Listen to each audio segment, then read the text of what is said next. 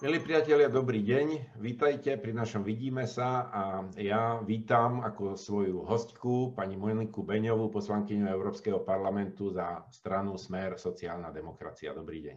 Ďakujem veľmi pekne za pozvanie. Teším sa na túto debatu. Dobrý deň, prajem. Dobrý deň. Začnem trošku odľahčenie. Vy máte skúsenosť aj z Národného parlamentu, aj z Európskeho parlamentu. Tak sa opýtam, je to iné, je to výrazne iné a e, hlavne ma zaujíma taká tá, ten pohľad tej spolupráce, že v Európskom parlamente či spolupracujete skôr po politickej línii alebo aj po tej národnej? Je to výrazne iné, ale ani nie tak, čo sa týka samotnej spolupráce poslancov za jednotlivé členské štáty, ale je to skôr iné v rozsahu diskusie, v odbornosti, v argumentácii, ktorá je používaná v Európskom parlamente. A nie, že by tam chýbala tá političnosť alebo tá politika v tých debatách, ale nakoniec Európsky parlament vždy musí prijať nejaké kompromisné riešenie, pretože na rozdiel od Národnej rady neexistuje žiadna e, koaličná väčšina alebo opozičná menšina, ale vždy sú to také ad hoc koalície, ktoré vznikajú pri jednotlivých hlasovaniach. A naozaj tie veľké Eh, hlasovania, ktoré sú o tých eh, celoeurópskych témach, sú vždy eh, príležitosťou pre čo najlepšie kompromisné riešenie, ktoré je potom schválené všetkými najvýznamnejšími frakciami Európskeho parlamentu. Takže to je asi podľa mňa ten zásadný rozdiel. No, ja, to ja som vždy hovoril, keď, keď sa rozpráva o demokratickom deficite vlastne tej európskej konštrukcie, že paradoxne tam je vlastne oveľa ťažšie pre ten návrh získať väčšinu, lebo žiadna garantovaná nejaká koaličná väčšina tam nie je. Čiže každý jeden návrh si najprv musí vybojovať to svoje miesto na svete a tú podporu, aby bol vôbec schválený. Je to tak? Je to dobrá príležitosť, ale na to, aby zvíťazili čo najlepšie návrhy, pretože uh-huh. tie kompromisy, ktoré musia byť prijaté, sú veľmi dlho prediskutovávané, predebatovávané zo všetkých strán, uh, sú posudzované z pohľadu samozrejme hodnotových uh, uh, orientácií jednotlivých frakcií. A keďže tie najväčšie frakcie sú veľmi výrazne vyprofilované hodnotovo, tak sa musíme snažiť nájsť ten prienik. Ale ten prienik práve znamená, že to konvenuje čo najväčšiemu počtu obyvateľov členských štátov Európskej únie, pretože tie najväčšie frakcie reprezentujú práve aj najväčší počet voličov a teda ľudí v jednotlivých krajinách. A čo by ste povedali takým, ktorí hovoria, že, že náš hlas nemôže byť dostatočne počuť, keď tam je cez 700 ľudí a my tam máme vlastne len pár poslancov? No, povedala by som im na základe vlastných a dá sa už povedať, že dlhoročných skúseností, že to nie je pravda, pretože napriek tomu, že Slovensko v súčasnosti zastupuje len 14 poslankyň a poslancov, tak napríklad ja som bola zvolená do funkcie kvestorky, iní kolegovia boli zvolení do významných funkcií, či už v jednotlivých výboroch, alebo aj v skupinách, ktoré máme s inými parlamentmi mimo členských štátov Európskej únie. Môžem spomenúť kolegov ako Bilčík alebo kolega Šimečka, ktorý je napríklad podpredsedom frakcie uh, liberálnej.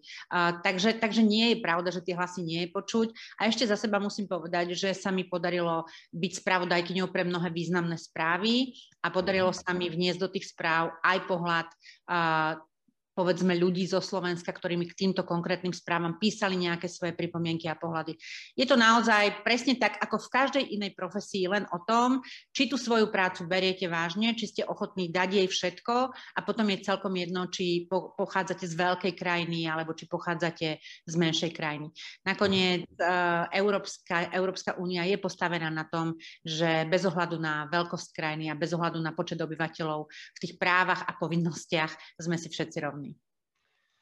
No a keď sa teraz pozrieme na to z hľadiska takého, že čo teraz Európsky parlament preberá, tak teraz je jedna veľká priorita vedľa druhej. V podstate jednak v súvislosti s covidom, ale aj s krízami z minulosti je, a aj z toho, že vlastne skončilo jedno obdobie finančné a začína nové, tak je strašná spústa veľkých tém.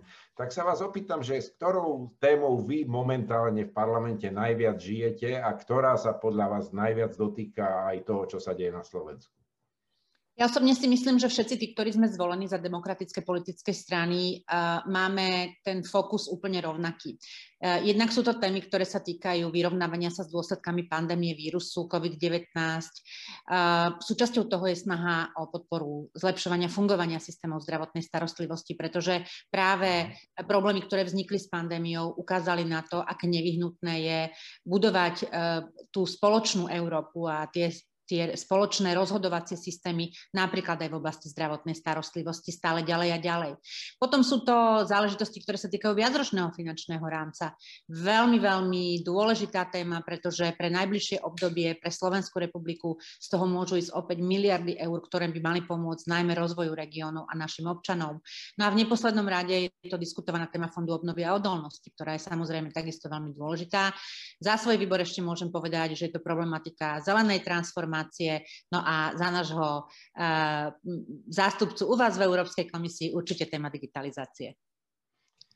No ja sa chytím tej zelenej transformácie. Samozrejme vieme všetci, že Green Deal alebo Zelená dohoda je takým hlavným programovým e, dokumentom a prvkom, ktorý u súčasnej komisie, by som povedal, výrazne e, iný než u tých predchádzajúcich komisí. Prvýkrát je to vlastne top priorita, aj keď vždy sa samozrejme komisia tomuto problému venovala. E, vnímate to ako príležitosť alebo skôr problém, e, zvlášť z pohľadu Slovenska a krajín, ktoré sú výrazne závislé vlastne na priemyslovej výrobe, ktorá je zase veľmi závislá klasicky na fosílnych palivách a fosílnej energii a naraz teda to treba robiť inak, tak bude s tým problém alebo, alebo to dáme? Uh, ja každý problém alebo to, čo vnímame ako problém, osobne vnímam ako výzvu, pretože uh, problémy a ich riešenie nás posúvajú ďalej. Ak hovoríme o tom, že Green Deal je jednou z najdôležitejších oblastí, tak ja sa pod to podpisujem a, a myslím si, že napriek tomu, že Slovensko je jednou z najpriemyselnejších krajín únie, je veľmi dôležité, aby všetky tie ciele, ktoré sme si pred seba postavili v rámci ekologickej transformácie, boli dostatočnej miere aj, zo, aby v týchto cieľoch boli v dostatočnej miere zohľadnené aj potreby priemyselných mhm. odvetví. A v neposlednom rade musíme zabezpečiť aj vysokú konkurencieschopnosť na medzinárodnej úrovni, ale práve preto by sme mali byť veľmi aktívni v príjmaní tých spoločných riešení. Myslím, myslím si, že práve u nás sú dva také citlivé momenty a to, že uh, by sme mali oveľa viacej využívať peniaze z Fondu pre spravodlivú transformáciu. Je mi ľúto, že sme o 500 miliónov eur prišli, ako sme pôvodne plánovali. Pripisujem to, aj keď nechcem samozrejme robiť politiku nie celkom pripravenej uh, súčasnej vláde. A je to škoda, pretože tieto peniaze musíme použiť práve na to, keď ste hovorili o ekológii a povedzme o hnedom uhlí. Máme celé odvetvie hornej nitry, kde je plánovaný útom ťažby hnedého uhlia, kde musíme ako štát, ale aj ako únia pre svojich občanov zabezpečiť, že ľudia, ktorí strávili roky tvrdou prácou v baniach, si spolu so svojimi rodinami zaslúžia nejakú efektívnu pomoc. To znamená nejakú rekvalifikáciu, pomoc pri hľadaní zamestnania, či zvyšovanie napríklad zručnosti pracovníkov. Druhou takou témou, veľmi citlivou, je automobilový priemysel. Vidíme veľmi silný trend, ktorý hovorí o tom, že ten automobilový priemysel bude prechádzať prechádzať absolútne radikálnymi zmenami smerom k elektromobilite. V budúcnosti sa ideme rozprávať o vodíkovi, o vodíku a tak ďalej. A je otázkou, či dokážeme zabezpečiť také podmienky, aby vlastne automobilky, ktoré sú veľmi kľúčové u nás, zostali na Slovensku aj naďalej aj s touto absolútne zmenenou, zmenenou výrobou. Takže sú to pre nás veľké témy určite a mali by sme v nich byť veľmi, veľmi aktívni. Vy reprezentujete sociálnu demokraciu, ehm, tak sa opýtam v tejto súvislosti a možno aj trošku v súvislosti s následkami alebo so stavom, ktorý je po epidémii alebo po dúfajme, že už končiacej epidémii covidu. Ehm, z hľadiska sociálneho, sociálnych dopadov, myslíte si, že tá pomoc, ktorou prišla Európa, napriek tomu, že je vlastne relatívne drahá, lebo sa zadlžujeme do budúcnosti, ale s ktorou prišla aj preto, aby podporila vlastne ten, ten ochránila trh, zamestnanosť a tak ďalej, že bude účinná, že to naozaj pomôže prekonať vlastne ten dopad e, epidémie? Ja som presvedčená, že žiadna pomoc nie je drahá, ktorá uh, má byť pomocou pri zabezpečení sociálneho zmieru v našich krajinách. Pretože ak nebude v našich krajinách sociálny zmier, tak uh, začnú voľby vyhrávať krajne pravicové strany, ktoré uh, si veľmi rýchlo získajú uh, sympatie ľudí, ktorí budú mať pocit, že sme si ich nevšimli.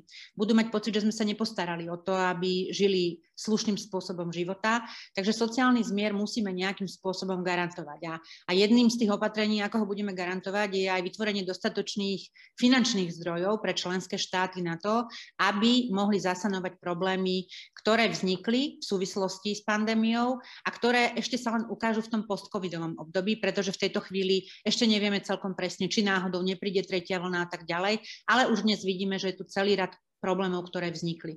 No a práve tieto finančné prostriedky slúžia členským štátom na to, aby mohli pomôcť, či už malým a stredným podnikateľom, ale napríklad aj zamestnávateľom či zamestnancom nejakou formou uh, celkom konkrétnych opatrení.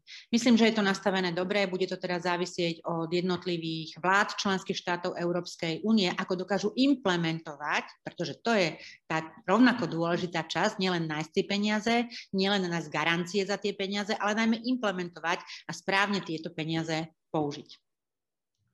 Opýtam sa vás na čisto súkromný názor, ani nemusíte zdôvodňovať, ale veríte, že sa podarí Slovensku tá transformácia aj zmena vlastne právneho rámca, aby sa tá rýchlosť čerpania a implementácie všetkých tých fondov štandardných, vrátania, ale aj nového fondu obnovy a, a ďalších fondov, ktoré boli novo vytvorené, aby sa to podarilo účelne využiť na Slovensku? Pomohla by som si jednou z vašich prvých otázok a to je rozdiel medzi uh, Európskym parlamentom a Národnou radou Slovenskej republiky. Myslím si, že v súčasnej politickej situácii na Slovensku uh, a vo všetkých tých zvadách a vo všetkých tých rozporoch uh, zaniká ako keby tá potreba venovať sa naozaj odborne tomu, čo je pre krajinu dôležité. Pretože to je určite tento obrovský balík peňazí, ktorý nám dáva náš spoločný európsky rozpočet k dispozícii a ktorý môže byť obrovským posunom alebo môže pomôcť obrovskému posunu Slovenska. Povedzme aj do oblastí, o ktorých sme v minulosti možno ani nepremýšľali, pretože sme na to nemali finančné prostriedky, ale práve tieto prostriedky, ktoré teraz prídu, by mohli spustiť výborné reformy. A samozrejme, že každá reforma má aj svoje negatíva a nie vždy je spoločnosťou príjmaná úplne bez kontroverzií alebo úplne bez nejakých ďalších otázok výsledok. A to je ten, eh, ten ďalší kľúčový problém, že táto vláda, eh, ktorá tu je momentálne, bez ohľadu na to, či je pravicová, lavicová, aká je, ale táto vláda, vláda ktorá tu je momentálne, eh, už dnes po necelom roku a pol tak stratila z tej podpory E, v spoločnosti, že neviem, ako budú chcieť ľudí presviečať o tom, ktoré sú tie dôležité momenty. A čo bolo pre mňa úplne naj, najnepochopiteľnejšie, uh, bol návrh bývalého pána premiéra a súčasného pána ministra financí, že peniaze z, napríklad z plánu obnovy a, odolnosti budú prerozdeľovať podľa toho, ktorá strana získala koľko percent vo voľbách. Viete, pán Miko, to sú také veci, ktorým, ktoré ľudia počúvajú a podľa toho si potom predstavujú, že takto to má fungovať. Ale toto je presne ten moment, ako to fungovať nemá. Pretože tie priority mali byť stanovené úplne iným spôsobom a nie podľa toho, kto e, vyhral e, alebo kto získal najviac hlasov vo voľbách a kto obsadil aké ministerstva. Chýba z môjho pohľadu stále také kľúčové ministerstvo, ktoré by to naozaj celé organizovalo. Stále sa tu naťahujeme o to, že či to má byť uh, kompetencia jednotlivých ministerstiev, alebo či to má byť kompetencia nejakého centrálneho ministerstva, ktoré to už, alebo úradu, ktorý to už potom bude naďalej celé organizovať. Obávam sa, že nie sme na to dobre pripravení, ale ešte stále máme čas, ešte stále máme čas, ja som optimistka väčšina a tu nádej nestrácam, takže ešte stále je čas na to, aby sa spamätala vláda a aby urobila všetky tie opatrenia, ktoré sú nevyhnutné na to, aby sa tieto peniaze dali krásne pre Slovensku použiť. Ďakujem pekne. No, e, ja musím povedať, že z tej diskusie, ako prebieha, tak e, zatiaľ na druhú stranu to vyzerá, že pri najmenšom v tom fonde obnovy, že Slovensko si vzalo k srdcu tie pripomienky a požiadavky, ktoré boli zo strany Európskej komisie z tých predchádzajúcich hodnotení a že sa to tam odrazí, tak uvidíme práve, ako sa bude dariť implementovať. Predpokladám, že, že čoskoro sa dozvieme výsledok hodnotenia aj zo strany Európskej komisie. Mám predposlednú otázku. E, Európska komisia rozbehla e, vlastne celkom nedávno v majových dňoch e, veľmi dôležitú by som povedal, akciu, nechcem povedať kampaň, diskusiu o budúcnosti eh, Európy. Hovoríme tomu, že konferencia o budúcnosti Európy, ale každý vie, že to nie je nejaké stretnutie, kde budú ako významní politici na konferencii diskutovať, ale že snahou je vytiahnuť od občanov, od ľudí ich predstavu o tom, čo by v Európe malo byť, čo by sa malo zmeniť, čím sú spokojní a tak ďalej. Keby ste mali vytiahnuť jeden alebo dva problémy, ktoré sú pre túto diskusiu na Slovensku e, najvýznamnejšie, alebo na ktoré by sme sa mohli sústrediť alebo sa na ne orientovať, ktoré by to boli? No, ja už som vlastne v politike nejaký ten rok, takže ja som za, zažila aj konvent o budúcnosti Európy a napriek tomu, že konferencia o budúcnosti Európy má trochu iný rámec ako samotný konvent o budúcnosti Európy a aj to, čo vzíde e, z tejto konferencie, bude kvalitatívne iné, pretože to zrejme neprinesie nejaké e, zmeny e, v zmluvách, čo, čo niektorí dúfajú, že by to priniesť mohlo, tak ja za seba musím povedať, že práve úprava zmluv je jedným z tých bodov, ktorý by vlastne mal byť akýmsi výsledkom diskusie. Otázne je, či aktéry a organizátori dokážu občanom v tom rozsahu, v akom sa táto konferencia vlastne odohráva a v akom prebieha, dostatočne vysvetliť, prečo sú tieto zmeny nevyhnutné. Pretože oni nevyhnutné sú, bez nich uh, sa v tomto rýchlom svete bude Európska únia pomaly uh, strácať a bude krývať na jednu nohu a bude zaostávať. Uh, je to podľa mňa to najkľúčovejšie, čo by vlastne z konferencie malo vzísť. Ja dúfam, že aj na Slovensku budú aspoň nejaké parciálne diskusie vedené, e, ktoré zadefinujú, že kde napríklad e, Slovensko vidí v budúcnosti Európsku úniu, ja ju vidím ako istý spôsob federálneho usporiadania štátov, ktoré sú v súčasnosti členskými štátmi Európskej únie, ale aj tých, ktoré pristúpia k Európskej únii, pretože pretože bez toho proste nebudeme úspešní. A hrať sa, hrať sa na také, hra, viete, že hrať sa na takéto zápesnícke na národovectvo alebo na taký, ten, na taký ten nacionalizmus. To už proste dneska neobstojí a zvlášť to neobstojí od tých menších štátov, ktoré v princípe, ak by neboli súčasťou väčšieho zoskupenia, tak ich, ich význam je v princípe nulitný a, a vôbec by sa nepresadili nejako. Takže z môjho pohľadu, ak takým najdôležitejším bodom by bolo dohodnúť sa na, nejakom, na nejakej reálne, reálnej zmene zmluv v zmysle spôsobu hlasovania, v zmysle povedzme ďalších politík, ktoré by boli prenesené na úroveň rozhodovania európskych inštitúcií. Ďakujem pekne, to je určite veľmi komplexná téma a ja len dodám, že na jednu stranu tam je príležitosť pre veľkých aktérov, vlastne národnú vládu, zastúpenie napríklad Európskej komisie aj ďalších hráčov, aby tieto témy priniesli do diskusie, ale pripomínam, že aj občania si sami môžu vytvoriť platformu, na ktorej môžu túto diskusiu viesť Mám poslednú otázku, ktorá je tradičná pre všetkých mojich hostí a prosím len stručne, viem, že to e, nie je vždy jednoduché. Predstavte si dobu od dneška presne za rok a ja sa pýtam, čo by ste buď chceli, alebo naopak nechceli mať na svojom pracovnom stole od dneška za rok. No od dneška za rok by som tam už určite nechcela mať uh, problémy uh, s pandémiou a s tým, že jednotlivé krajiny nie sú schopné spolupracovať a nie sú schopné zabezpečiť svojim občanom kvalitnú zdravotnú starostlivosť. A chcela by som tam mať uh, prijatý návrh o európskej minimálnej mzde a o ochrane pracovnoprávnych vzťahov zamestnancov. Skvelé. Veľmi pekne vám ďakujem.